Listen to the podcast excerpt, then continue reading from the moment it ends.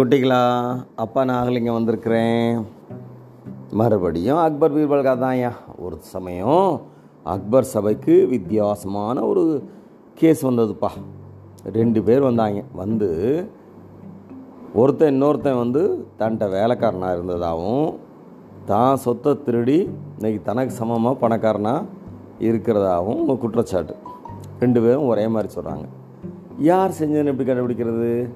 பீர்பால் என்ன சொல்கிறாரு நீங்கள் ரெண்டு பேரும் குப்புறப்படுங்க அப்படின்னு ரெண்டு பேரும் குப்புறப்படுங்க சொல்லிடுறாரு நான் உங்கள் பக்கத்தில் உட்காந்து தியானம் பண்ண போகிறேன் தியானத்தின் முடிவில் நீங்கள் யா உங்கள் ரெண்டு பேரில் யார் தவறு செஞ்சாலும் எனக்கு தெரியும்.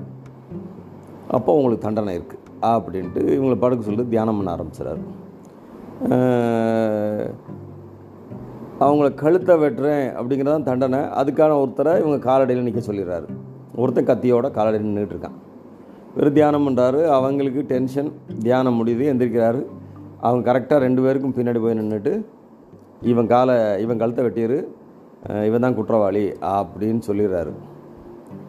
டக்குன்னு ஒருத்தன் எழுந்திரிக்கான் ஐயோ இந்த தடவை நீ மன்னிச்சிருங்கயா இனிமேல் இப்படி தப்பு செய்ய மாட்டேன் அப்படின்னு சொல்கிறான்ப்பா ஓ அவன் தான் உண்மையான குற்றவாளி. அவனே அவனை கைது செஞ்சு தண்டனை கொடுத்துட்றாங்க. இன்னொரு நாள் இன்னொரு கதையோட அப்போ வந்து உங்களை சந்திக்கிறேன். அதுவரை நன்றி வணக்கம்.